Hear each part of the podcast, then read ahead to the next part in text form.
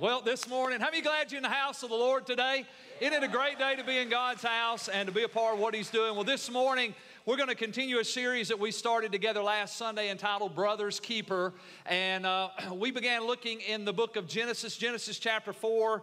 We're going to look at verse nine this morning. It's the story of Cain and Abel. And Cain has killed his brother Abel. And if you were not here last Sunday, let me encourage you, uh, go out to our YouTube page, go to our Liberty Church app, go to our social media pages, wherever you kind of consume that content, and go out there and listen to last Sunday's message, because I believe that last week, this series I think is a significant series. I think it's a pivotal point in which God is positioning the church for the move of His Spirit in this end time. And whether I kind of use that little phrase end time loosely and lightly, but the realization is simply this: we are closer now than when we first believed. Can I get an amen?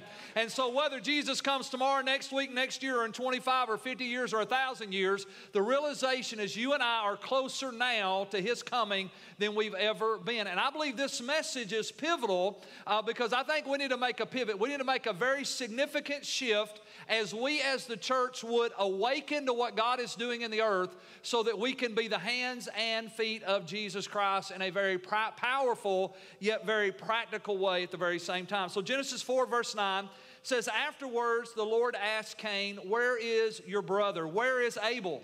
'I don't know,' Cain responded. 'Am I my brother's keeper?'"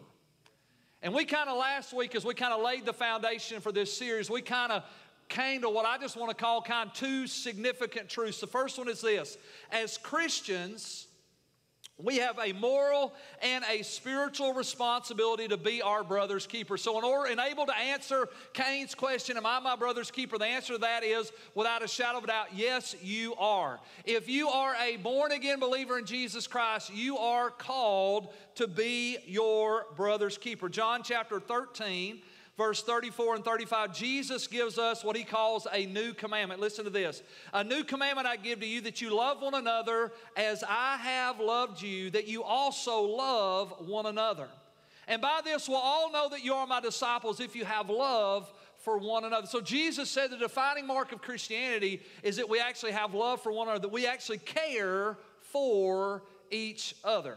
Look at the second thing. We, we also kind of drilled down on this thought last week. We said that the closer that we get to the end of the age, the more we are going to need each other, and the more the world will need to see Jesus. The closer we get to the end of the age, the closer we get to the coming of Christ, the more we're going to need each other, right? The church is going to need the church, because if we're going to be the church that the church needs to be, at the end of the age, we're going to have to be a strong church. Come on, somebody. We're going to have to be strong in the Lord and in the power of His might. We can't be a complacent Christian. We can't be a compromised Christian. If we're going to be the church the world needs in the darkest hour that the world has ever seen, we've got to be courageous Christians that are strong in the Lord. And part of our strength, I want you to hear me, doesn't just come from being connected to Christ, but being connected to the body of Christ.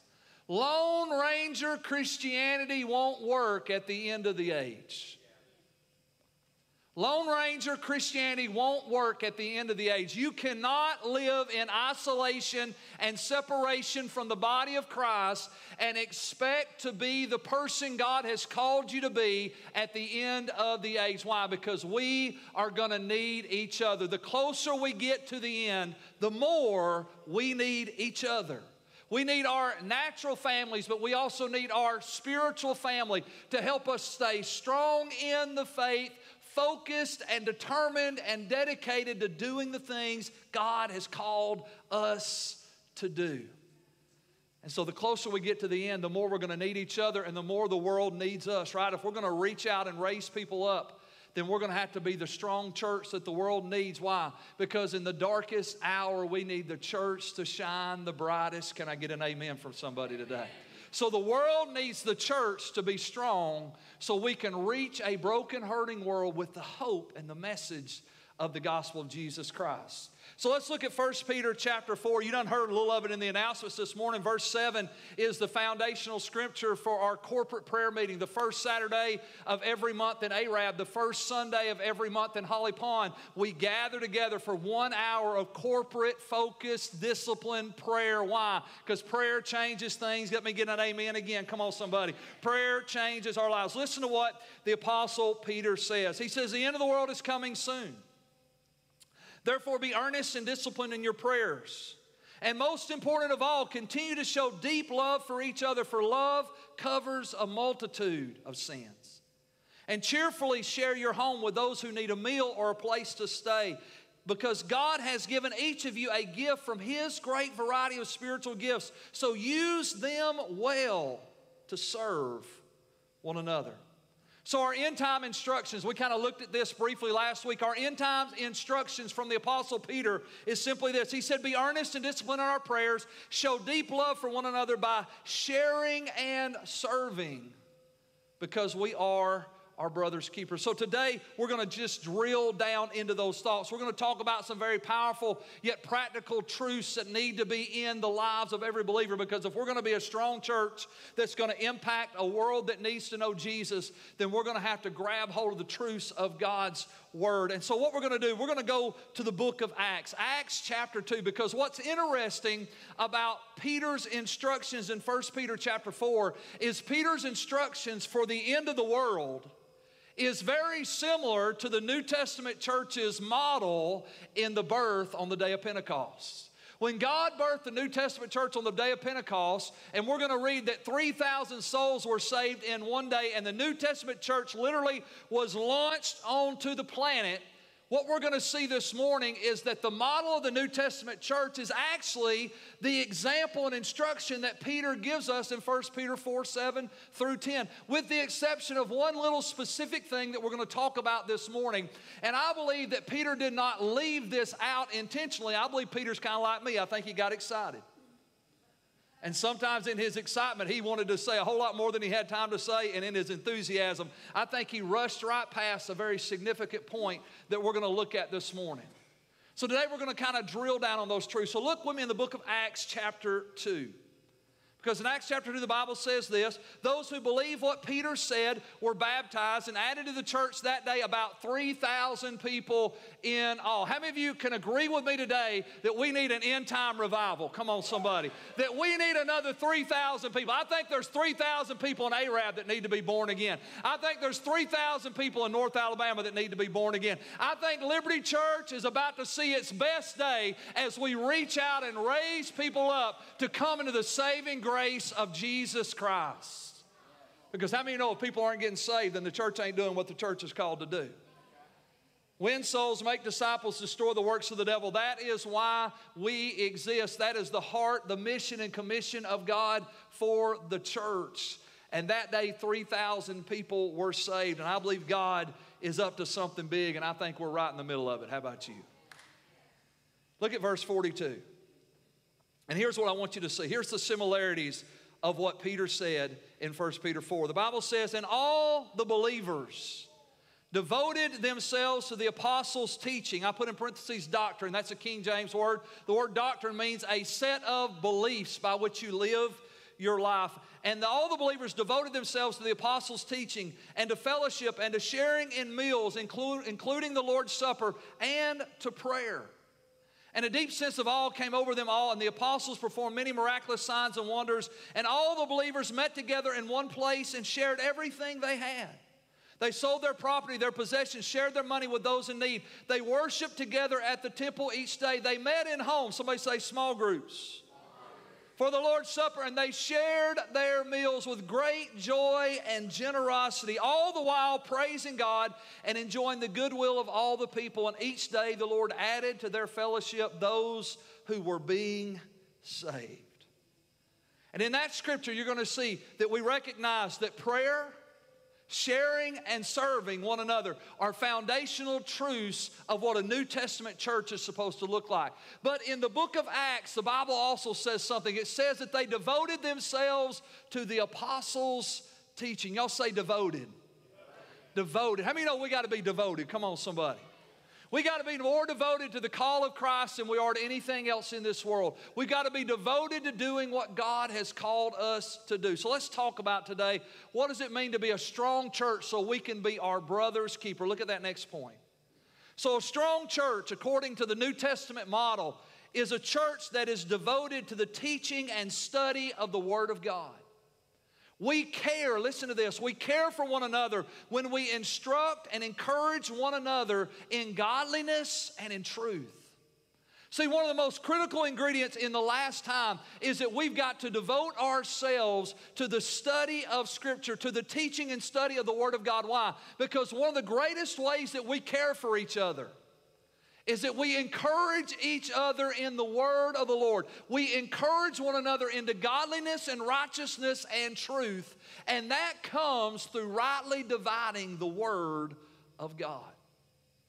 We live, unfortunately, in a very biblically illiterate society. We have more access now on our phones and our tablets and our computers to the Bible twenty-four seven, three hundred sixty-five days a year. But more Christians are still ignorant and unlearned about the truth of Scripture. And I just want to say, for us to be a strong church, then we've got to be committed to the study of Scripture. Can I get an amen?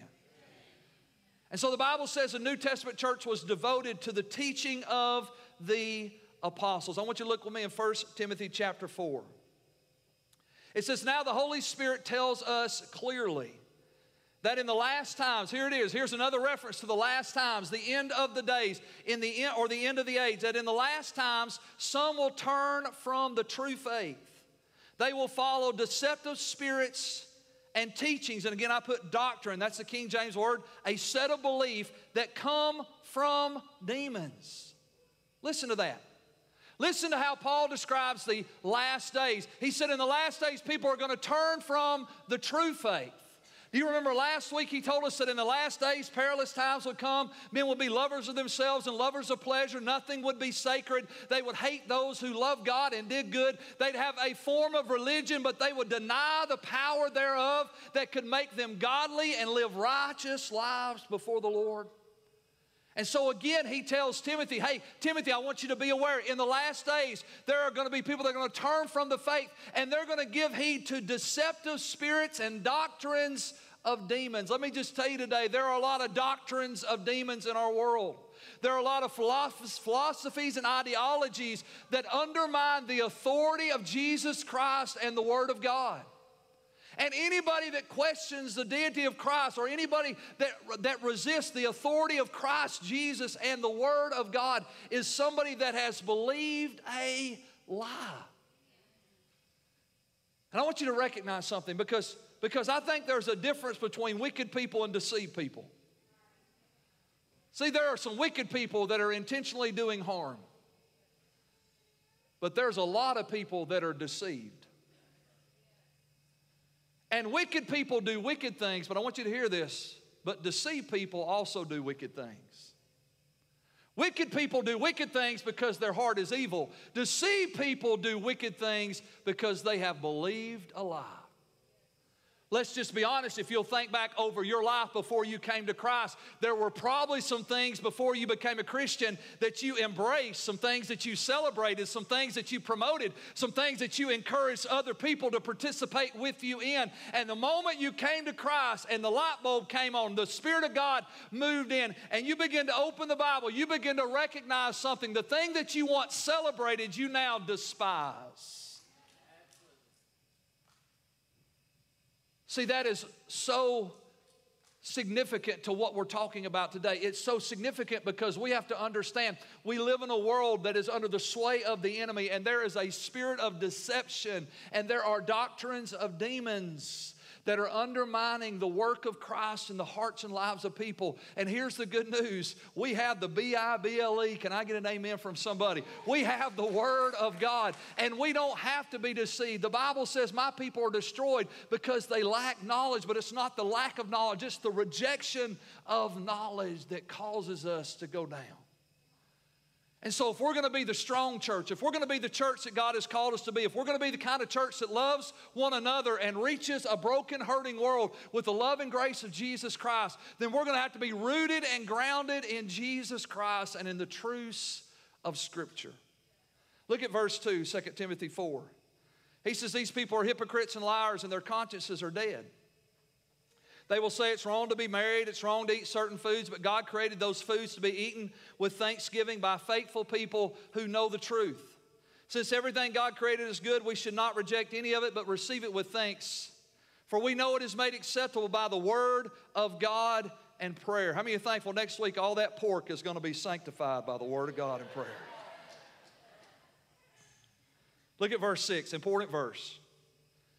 If you explain these things to the brothers and sisters, Timothy, you will be a worthy servant of Christ Jesus, one who is nourished by the message of faith and the good teaching that you have followed. So don't waste any time arguing over godless ideas and old wives' tales. Instead, look at this, train yourself to be godly. Listen to what Paul says. Paul says, hey, as you get into the Scriptures, you, as you study to show yourself approved, recognize something. Don't be distracted by all these things that have no godliness or no righteousness in them. Don't be distracted by what he calls the old wives' tales. He said, but instead give yourself to those things that train you to be godly. Let me tell you one of the true characteristics of scriptural study. It produces righteousness, peace, and joy in the Holy Ghost. When you are sincerely teaching and studying Scripture, it is producing godliness and righteousness that elevates the standard of your life into the image and likeness of Jesus Christ. See, the truth is, you can take one verse out of Scripture and you can build a doctrine of devils. And you can justify almost anything that you want to justify from the Bible. If you just pick and choose instead of rightly dividing the word of truth. That's why the Bible says that we interpret spiritual things by spiritual things. The most accurate interpretation of Scripture is Scripture.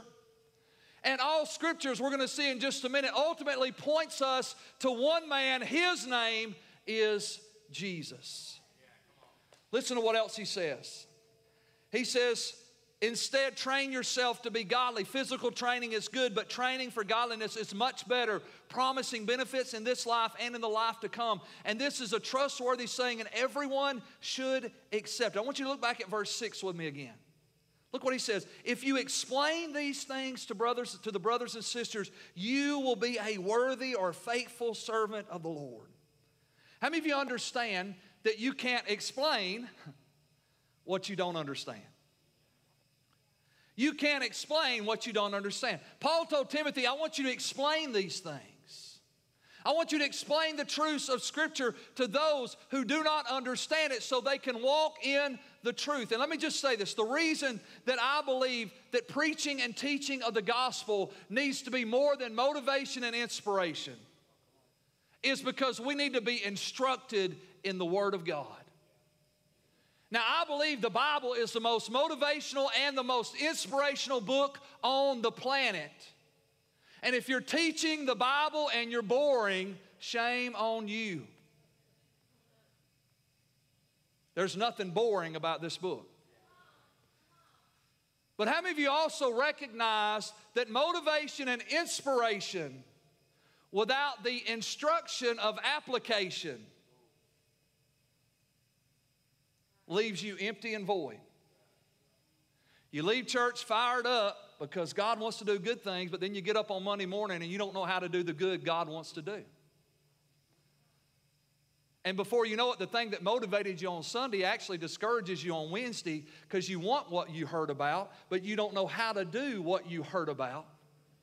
Because if you were just inspired or motivated instead of instructed in the way of truth, you heard something that tickled your ears and excited your heart, but it didn't apply to your life.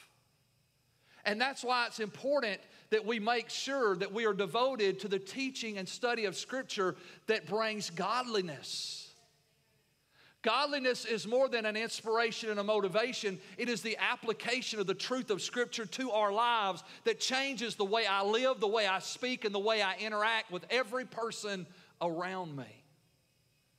And what I love about Liberty Church and what I love about our Connection Track and our Grow Track and our small groups and our Sunday morning worship services is that everything we do is geared around, yes, inspiring and motivating, but more importantly, instructing the body on how to live godly lives so that we can reach out into a broken, hurting world and raise people up into their full potential in Christ. And I love excitement. I'm kind of passionate. But I am thankful for instruction that comes from the Word of God that impacts the way we live in this world. Amen? Acts chapter eight, great scripture. It's the story of the Ethiopian eunuch. The Bible says, Philip ran over and heard the man reading from the prophet Isaiah. And Philip asked, "Do you understand what you're reading?" And the man replied, "How can I unless someone instructs me?" And he urged Philip to come up into the carriage and sit with him. And the passage of Scripture he had been reading was this. He was led like a sheep to the slaughter. It's Isaiah fifty-three. As a lamb is silent before the shears, he did not open his mouth. He was humiliated and received no justice. Who can speak to his descendants? For his life was taken from the earth. And the eunuch asked Philip, "Tell me, was the prophet talking about himself or somewhere else?" So beginning in the same Scripture, look at verse thirty-five. Philip told him the good news about Jesus. I love the King James Version. The Bible says, and beginning at the Scripture, Philip preached Jesus to him. Let me tell you one of the best ways for you to interpret and understand Scripture. The Old Testament is the New Testament concealed. The New Testament is the Old Testament revealed. That means that what was concealed in the Old Testament was revealed in the New Testament, and what is revealed in the New Testament was concealed in the Old Testament. And here's what was concealed, and here's what was revealed. His name is Jesus. Everything from Genesis to Revelations points to Jesus Christ. He is the Son, and like the Son, He is the center of the universe, and everything revolves around Him. And any preaching, teaching, and study that you do that does not take you back to a life-giving relationship with Jesus Christ is a doctrine of devils that is leading you astray from the truth of God, which is rooted and grounded in Jesus Christ. So all of a sudden we recognize something. We recognize the significance of what it means to be a strong church, a strong believer. Because look at this next point. So being our brother's keeper, listen to this, means that we are devoted to the teaching and study of Scripture. And when we rightly divide the Word of God, we are able, listen to this, to strengthen our brothers and sisters in Christ and reach our world, which is deceived by the lies and schemes of the enemy. When we study to show ourselves approved, when we're devoted to teaching and the study of Scripture. I was thinking about this earlier. I was thinking just this morning as I was praying over the message, I said, "Lord, what really makes a student?" And just very clearly the Holy Spirit, the Holy Spirit said, "Keith," He said, "it's really simple. How do you know you're a student? You know you're a student because you got a teacher." When your kids go to school, right, when they start kindergarten, you remember one of the first questions everybody asks them, "What's your teacher's name?" And then you move up from out of the elementary, you get into junior high and high school, and now you go from having one teacher, now you got multiple teachers. And then you go from high school to college, and now you got multiple teachers again. You know why? Because as long as you're a student, you got a teacher. Well, I'm thankful the Holy Spirit, number one, is our teacher. And I'm thankful that God has actually given the church. One of the gifts, Ephesians four, that He gave the church are not just pastors and apostles and prophets and evangelists, but teachers who teach the Word of God, rightly dividing the Word of truth. And as we are devoted to the teaching, that means I'm learning, and the study, that means I'm individually pursuing God. Man, I can grow, and not only can I grow, but I can be strengthened. Not for the sake of being strong, but for the sake of strengthening others so that they can do what God has called them to do.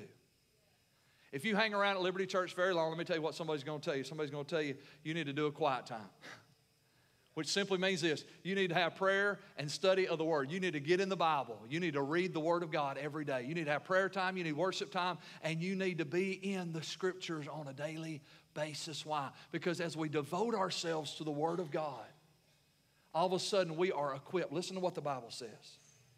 Second Timothy two fifteen says, study to show thyself approved to God, a workman that needs not to be ashamed, rightly dividing the word of truth. Second Timothy three sixteen and seventeen says, all scripture is given by inspiration of God and is profitable for doctrine. Our doctrine, our set of beliefs should be rooted and grounded in the truth of scripture and in Jesus Christ. It is profitable for doctrine, for reproof, for correction. How many go, the word of God will rebuke you? The Word of God will rebuke you. It will slap you in the face, but the good news is, is once it slaps you in the face, it'll pick you up and tell you how to live. Come on, somebody. It will bring reproof and correction and instruction in righteousness. God's Word is powerful. It is sharper than any two-edged sword. It is a life-giving resource that God has given to us in order to not only spiritually do surgery on our souls, but to empower us to reach a world that needs Jesus. Look at that very next, next verse, verse seventeen. It says, God has given us the inspiration of the, Holy, of, the, of the Word of God so that the man or woman of God may be complete, mature, thoroughly equipped for every good work. Let me just say this today. Whatever God's called you to do, God's Word is the weapon and the tool that you need to do the work. You need the Word to do the work. And the work gets hard when you no longer feed and feast on the Word. You will grow weary and well-doing when you stop feeding and feasting on the truth of Scripture. So the reason, again, the reason we need to be devoted to Scripture is not just so we could be strong, but so we could strengthen others. How many know right now in our world there is a lot of confusion and a lot of questions? Let me give you some good news. We have the answer. As a Christian, you're never on the short end of the stick. As a Christian, here, I want you to hear this today. You may not have the answer because of your ignorance. And by the way, ignorance is not a bad thing. We're all ignorant of something. I'm ignorant of how to fly a plane. Come on, somebody. Ignorance means that we're unlearned and untaught. You may not have the answer because of our ignorance, but we have the answer because Jesus is the answer, and God's Word is truth. And God's Word answers every social issue facing our culture today. Every social issue. From gender identity to abortion to same-sex marriage to homosexuality. Every social topic, right here's the answer. And if we don't feel equipped to answer those questions, it's not because the answer's not here. Any of you guys old enough to remember Grasshopper?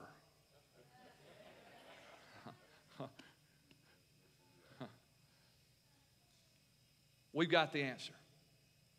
We've got to become students of Scripture so that we can minister effectively to one another first and to a world second that desperately needs to know Jesus. Amen? All right. Praise the Lord. Y'all still good? I'm halfway done. I got a minute and thirty seconds left, so hold on. Woo, thank you, Jesus. All right, here we go. Remember, let's look at one more point here. Let's, let's refocus. So remember, the closer we get to the end of the age, the more we will need each other. Let's see, I'm, I'm sorry. Let me, I, I skipped one for you. Let me back up. I told you I'm in a hurry. I got to slow down. Being our brother's keeper. Let's shift gears for a second. So first of all, we've got to be devoted to the Scripture. Second of all, we've got to be devoted to prayer. Being our brother's keeper means that we are devoted to earnest and disciplined prayer. Prayer is power. Come on, somebody. Prayer is power. Prayer is the release valve through which heaven comes to earth. Prayer is power. And if we're going to be our brother's keeper, we're going to have to pray for one another. We're going to have to encourage one another in the Word of the Lord, and we're going to have to pray for one another. Why? Because prayer is power. John Wesley, not my son-in-law, but the founder of the Methodist Church made this statement. He said that everything that God does on earth, God does in answer to prayer. In other words, nothing happens on earth unless somebody prays. Prayer is power. Prayer is the release valve that brings the kingdom of heaven into the hearts and lives of men. And when we begin to comprehend the power of prayer, we begin to see that God uses prayer to change things. Nick stood up here just a moment ago and said, my blood sugar went down. It went from eighteen hundred with an internal bleeding to now I'm healed with no nothing because of the prayers of God's people. Every week we hear story after story, testimony after testimony of people being healed, of people being delivered, of people being raised up, of what the world said was impossible, God said is possible. Because that's the power of prayer. Amen? So, Acts chapter two, verse forty-two. Said all the believers devoted themselves to the apostles' teaching, and to fellowship, and to sharing in meals, including the Lord's Supper. And we're going to talk about those two things next week. And to prayer. And a deep sense of awe came over them all, and the apostles performed many miraculous signs and wonders. Look at that next point. Here it is again. Remember, the closer we get to the end of the age, the more we will need each other, and the more we will need the prayers of the saints to intercede on our behalf. The closer we get to the end of the age, the more we're going to need each other, guys.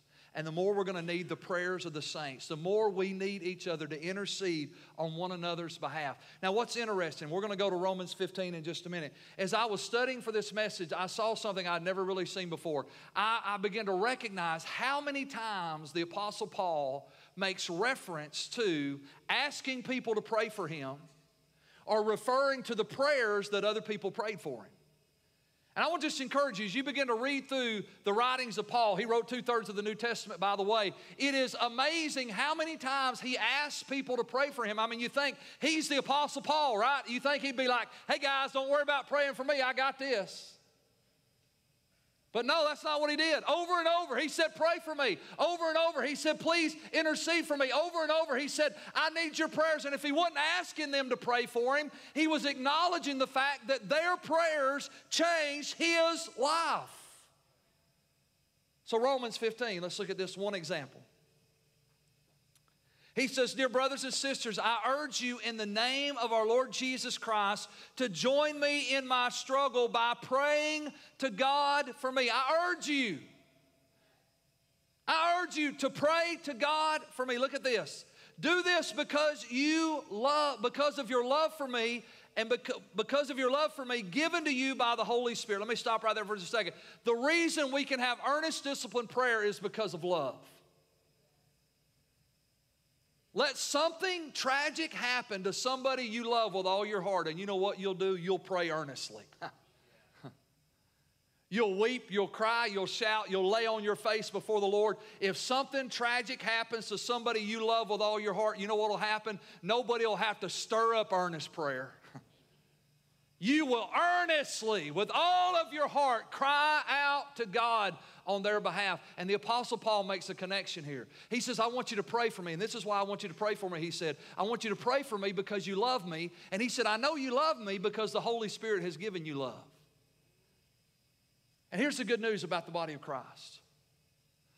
We don't have to, we don't have to know everybody the, the way we know everybody. I think it's good that we know each other. I think we need to know each other more than we know each other. But let me tell you some good news. Somebody on this side of the room that may never really talk to somebody on this side of the room can pray for that person, and out of the love of God that's been put in their heart, an earnest prayer can change their life. Now again, I think we should know each other. But the power of prayer is that I can pray for people I've never met. And I can pray out of the love of God in my heart by the Holy Spirit, an earnest prayer that prevails much. Can I get an amen from somebody? And don't we do it all the time through social media? Don't we do it all the time through our relationships? Hey, pray for my uncle, pray for my cousin, pray for my brother. You don't know their uncle, brother, or cousin from Adam. But if you pray, guess what? The Holy Spirit in you gives you a love for that person. And let me just tell you, the more you pray for them, the more you'll love them. It's really hard to pray for people and hate them. Because the more you pray for people, the more your heart burns to them.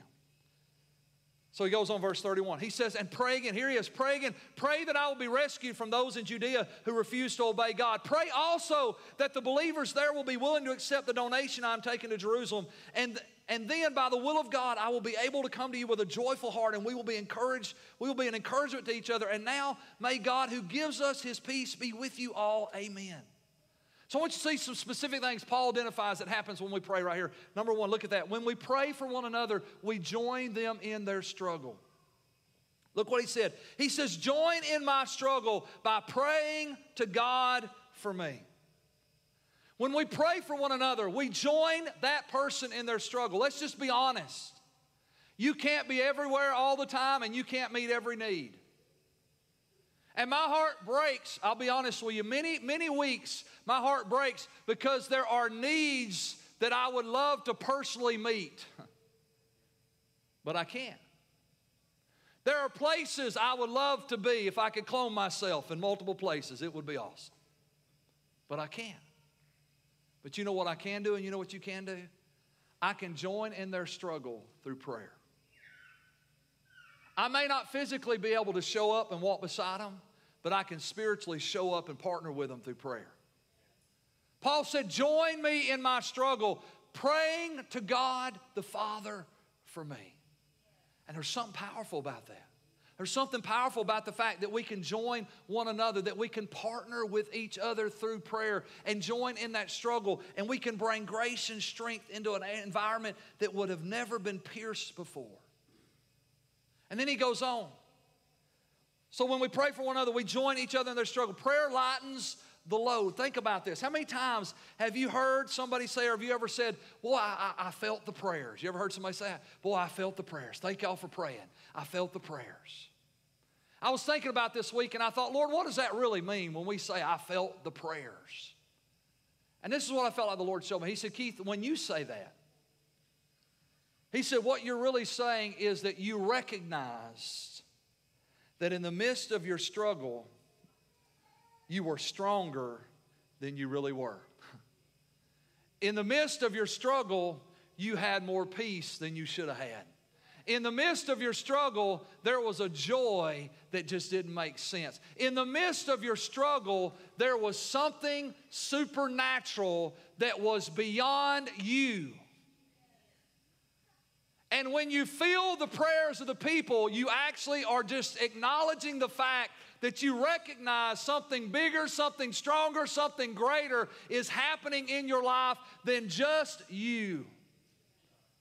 And all of a sudden, we begin to recognize the power of our prayers, that we can lighten the load. Let me encourage you, never, never casually throw off the idea that your prayers don't matter. Your prayers partner you in their struggle, and your prayers lighten their load. Look at that next part. It also releases bondages. Paul said, pray for me that I'd be rescued from these individuals that are resisting to obey the gospel. Not only do we see that the, through the power of prayer, we can be delivered from physical resistance and opposition, but from spiritual bondages that come our way. I love Celebrate Recovery. You know what I love about Celebrate Recovery? I love Celebrate Recovery because it's through the power of prayer that people get set free. The twelve steps are twelve tools that we use to get people to come long enough for the prayers of the saints to set them free. And all of a sudden, as I work those steps through understanding and revelation of Scripture, and all of a sudden, as I begin to partner with other people in my struggle, and I begin to come out of the darkness and begin to walk in the light, and I actually start inviting other people into my darkness and into my pain and into my addiction, all of a sudden the power of prayer kicks in and people get set free. Because that's the power of prayer. And when you pray, prayer releases bondages off people's lives. And prayer, look at this next part, prayer makes hearts receptive to God's grace and generosity. It makes people receptive. Paul said, pray also that the church would be receptive to the gift that I'm bringing them. Years ago, Kelly and I started praying this prayer. When we pray for somebody that's, that doesn't know the Lord or that's far away from God, we pray, God, give them a tender and responsive heart. That's what God told Ezekiel he would do. N L T translation said, I'll take out the heart of stone and I'll give them a heart of flesh that is tender and responsive. And we've been praying that prayer. Let me tell you what, we prayed that prayer, and we have been able to see literally those hard-hearted, angry, callous souls soften under the hand of God. And we've seen humility take the place of pride. And we've seen a submitted heart take the place of an angry heart. And we've seen God turn people that once were shaking their fist in the face of God, who were now bowing their heads before the King of Glory. That's the power of prayer. It turns people's hearts receptive. Look at that next point. Or excuse me, Ephesians one. Ephesians one, I'm going to read just a couple verses and we're going to work through this. So y'all going to have to go home and do your homework, okay? Ephesians one says, ever since I first heard of your strong faith in the Lord Jesus and your love for God's people everywhere, I have not stopped thanking God for you, praying for you constantly. And I ask God, asking God, the glorious Father, our Lord Jesus Christ, to give you spiritual wisdom and insight so that you might grow in your knowledge of God. And I pray that your heart will be flooded with light so that you will understand the confident hope that has been given to those who are called his holy people, who are rich in his glorious inheritance. I also pray that you will understand the incredible greatness of God's power for us who believe. That is the same mighty power that raised Jesus from the dead and seated him in the place of honor at God's right hand. Now he is far above any ruler or authority or power or leader or anything else in this world, but also in the world to come. And God has put all things under the authority of Christ and has made him the head over all things for the benefit of the church. That's me and you guys. And the church is his body, and it is made full and complete by Christ, who fills all things everywhere with himself. So prayer, look at that next point. Prayer releases spiritual wisdom, insight, and understanding that empowers us to grow, walk in confident hope, and release supernatural power to flow through our lives. As we pray, Paul said, I pray that the eyes of your understanding will be open, that God will give you spiritual wisdom and insight. And then he prays two more times that God will give them understanding, that they would understand the confident hope that they have in Christ, that they would understand the power of God that has been given to them through the indwelling presence of the Holy Spirit. Listen to me today. Prayer is not about getting something from God. Prayer is really about releasing what God has already given us. Because you have been seated together in heavenly places in Christ Jesus. And you are complete in him who is the head of all things, all powers, all dominions, and all authority. And everything is subject to his name. And so we recognize something. We pray for one another. As we devote ourselves to the Word of God, we're able to strengthen one another in the truth of Scripture and in the godliness and righteousness of Jesus Christ. As we pray for one another, we join the struggle. We lighten the load. We bear the burden. And we release the power of God into that situation where lives can forever be changed. I want to give you one more scripture, and we're going to close with this in our last point. Philemon chapter one, verse twenty-two. What an amazing scripture. Paul says this to Philemon. He says, one more thing. Please prepare a guest room for me, for I am hoping that God will answer your prayers and let me return to you soon. I love that little phrase. Paul says, hey, Philemon, let me just tell you something. Why don't you go ahead and prepare that guest room? Because I'm planning on coming to see you. And the reason I'm planning on coming to see you is because I believe God's going to answer your prayers for me. And when I read that, I thought about how, how much confidence Paul had in the prayers of other people. He was so confident that he was going to be released from being bound up for the gospel. He was so confident that he told Philemon, go ahead and prepare that guest room, get it ready, make the bed, right? Put a mint on the pillow, tell your wife to start cooking some of that good old stuff she always cooks, because, honey, I'm coming home. And the reason I'm coming is because you're praying. And as I was thinking about that, the Holy Spirit checked my heart. He said, Keith, he said, maybe preparation is really the fruit of earnest, disciplined prayer. Maybe you really know you're praying when you really start preparing for the answer to come. Maybe you really know you're praying when you really start preparing for the answer to come. And I want to pray, and I want to prepare for God to do what only God can do because of the prayers of God's people. I want to give you one final thought. Here it is today. Thank you for your patience. Closing question. If God answered every prayer you prayed for others this week, If God answered every prayer you prayed for others, not prayers you prayed for yourself, but if God answered every prayer that you prayed for others this week, what would happen? What would happen? See, you and I, we are our brother's keeper. And just to be honest, church is a pretty good place to be honest. I was, I was thinking about that question, and, and, I, and I answered. I said, well, Lord, to be honest, most weeks, if, if, if God answered the prayers that I prayed for other people the week that I prayed them, then most weeks would be amazing weeks. Most weeks, sick people would be getting healed, lost people would be getting saved, and even dead people would be getting up. I mean, I pray those kind of prayers. But then I thought, you know what? There are some days, maybe not weeks, but there are some days where I get distracted by the busyness of life. And there are some days where the demand and the pressure that is on me of what I've got to do today crowds out my time to pray. And if you're like me, I hope you're not like me in this area. I hope you're more mature than me, but I found out that if you're like me, then when push comes to shove, I'll pass on the prayer time so I can get the work done. And I was reminded this week of a very wise man who made this statement years ago. He said, if we ever really understood the power of prayer, he said, then we would recognize that we are all way too busy not to pray. We're too busy not to pray. If your plate is packed jam and running over and you got more demands and more struggles and more challenges and more opportunities and more things to do than you could ever even imagine getting done in a twenty-four hour period, then you're too busy not to pray. Because it's going to be prayer that's going to win the day. It's going to be prayer that's going to give you the grace to do what you need to do. It's going to be prayer that's going to prioritize all the craziness of life. And it's going to be prayer that's going to put God's super on top of your natural so you can experience what He wants to do in your life. And my prayer for us today is that we would realize that we're all too busy not to pray. And that we would devote ourselves to the Word of God so we can encourage each other in truth, and that we would devote ourselves to praying for one another. I'm going to give you two practical things, and I went way, way long, but I'm going to give you this. I feel like it's significant. Two practical things for prayer. Number one, when somebody asks you to pray, you come to church, go to a small group, go to Walmart if you're me, and I hear that little Pastor Keith in aisle seven, Pastor Keith, Pastor Keith. And somebody wants me to pray for them. I want to pray for this, Pastor Keith. Pray about this. Several years I learned this.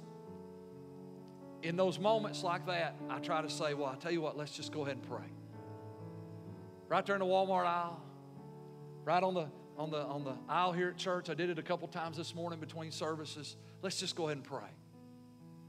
Because the worst thing you can do is say, oh, yeah, I'll pray about it, and then forget about it, which we all do. I decided several years ago I don't want to be that person. So I'm going to do a thirty second prayer, because I mean, you know, it's not the length of your prayer that changes things. It's the earnest disciplined prayer. And this is what I learned. Part of being disciplined in prayer is disciplining yourself to stop and do a thirty second prayer in the middle of Walmart. That'll change things. Second thing is, is as people share needs with us, Kelly and I, I'll say, well, can you text that to me? And then we have this really big prayer list that's on our phones and our notes app. And not every day, but many days, consistently, we pray over those, and we call those names out to the Lord. And every day I pray a scripture out of my quiet time over that list of people. And many of you in this room are on that list because you've asked us to pray for you. My favorite part about our list is we started another list a couple years ago called Answered Prayer. And that list is getting bigger and bigger and bigger. And I love it when I can take somebody off the prayer list to put them on the answered prayer list. It excites my heart to know that God is working. But let me encourage you, let's, let's, let's be disciplined in prayer. Whether it's a thirty second prayer, whether it's a prayer list that you consistently pray over, let's just be disciplined in prayer, because prayer changes things. Let's bow our heads today. Thank you again for your patience. First thing I want to do is the one thing I do every week, and that is this. If you're here today and maybe you don't know Jesus as your Lord and Savior, you're watching online, and you've never been what Jesus called being born again, then today's your day. Today's the day of salvation. Now is the appointed time. And if you don't know Him today, you can know Him. Your sins can be forgiven. Your future can be settled. And your present can be filled with a peace that only comes from being right with God. So if that's you this morning and you're in the room or you're watching online, I want you to just do something. You say, Pastor Keith, I want to be saved today. I want to be born again. I want you just to raise your hand. It's a simple act of faith. If you're online, just hit that little hand emoji, type in the chat box, I'm raising my hand. But just raise your hand right now. If you raise your hand, our ushers, we're going to come. We're going to put a packet in your hand. We want to help you out. We want to help you take that next step. But I'm going to pray with you in just a minute. His hands are going up right now. This is just a simple opportunity for you to express faith today. Right now, as your hand's up, we're putting a little packet in it. We're about to pray together. Is there anyone else today that wants to slip their hand up? Say, today's my day, Pastor Keith. I want to accept Christ. Let's pray this prayer together. Everybody in the room, let's say it out loud. Dear Heavenly Father, I believe Jesus died on the cross for my sins, rose again on the third day. I confess that I'm a sinner. I ask you to forgive me of my sins. Come into my heart and my life. Be my Lord and my Savior. In Jesus' name, amen. Amen. Come on, welcome to the family. Amen. Amen. We love you guys. If you've got children in Children's Church, go and rescue those amazing people back there. Tell them Pastor Keith's going to buy them pizza next week or something. I'm not sure. I owe them something special. We love you guys. Have a blessed day in the Lord.